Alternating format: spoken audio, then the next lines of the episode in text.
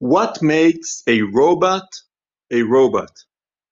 Is it the fact that he's made of steel, of metal? If so, then what happens to you when your hands get chopped off and you get a metallic prostate?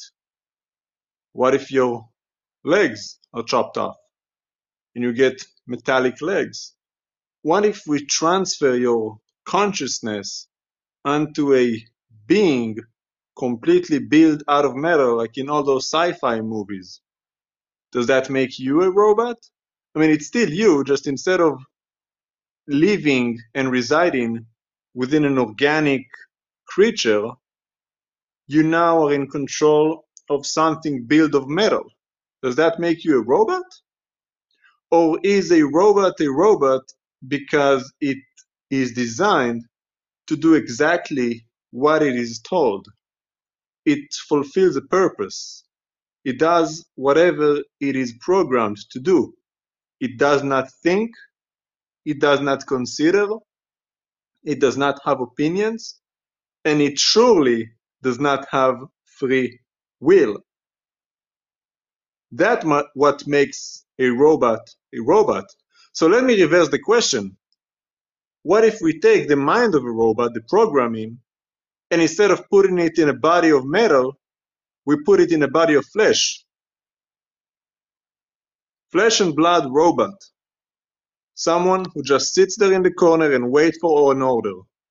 Just sitting there and then you say, hey robot, get up and make me a coffee. Yes, sir, I will make you a coffee now. Wouldn't that be great? Just have your own human robot? That would suck, wouldn't it? He would just sit there all day and do absolutely nothing. Do you think that is what God wanted? To have a whole civilization of robots just sitting there doing absolutely nothing unless we're told? A civilization of non thinkers, non creative beings, non self moving, self criticizing, self ambitious. That would suck. God didn't want to create an army of minions. He wanted to create a civilization of beings in his image. God is a free thinker. He is creative. He thinks, he has opinion, he has thoughts, he has feelings, he has a sense of humor, just like you. You see, it's not that God is just like you, it's that you are just like him. And with that comes free will. And with the free will comes your choice to either serve the Lord willingly and do what he says and what he asks of you, or rebel against him.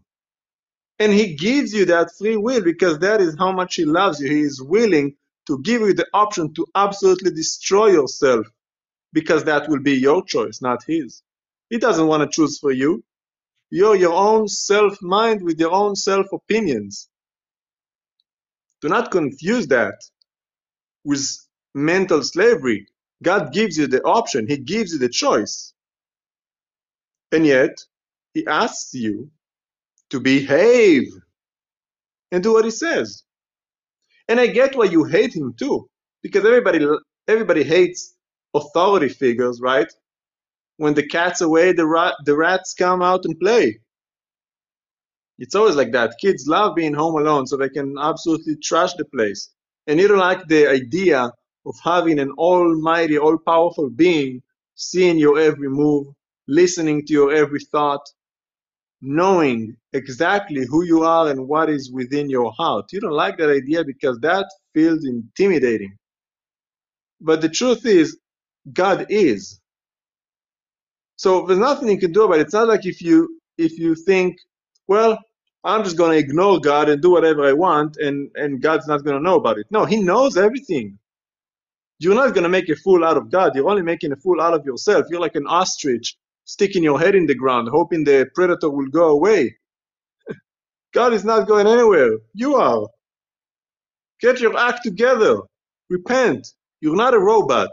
Make some decisions and come to know the Lord.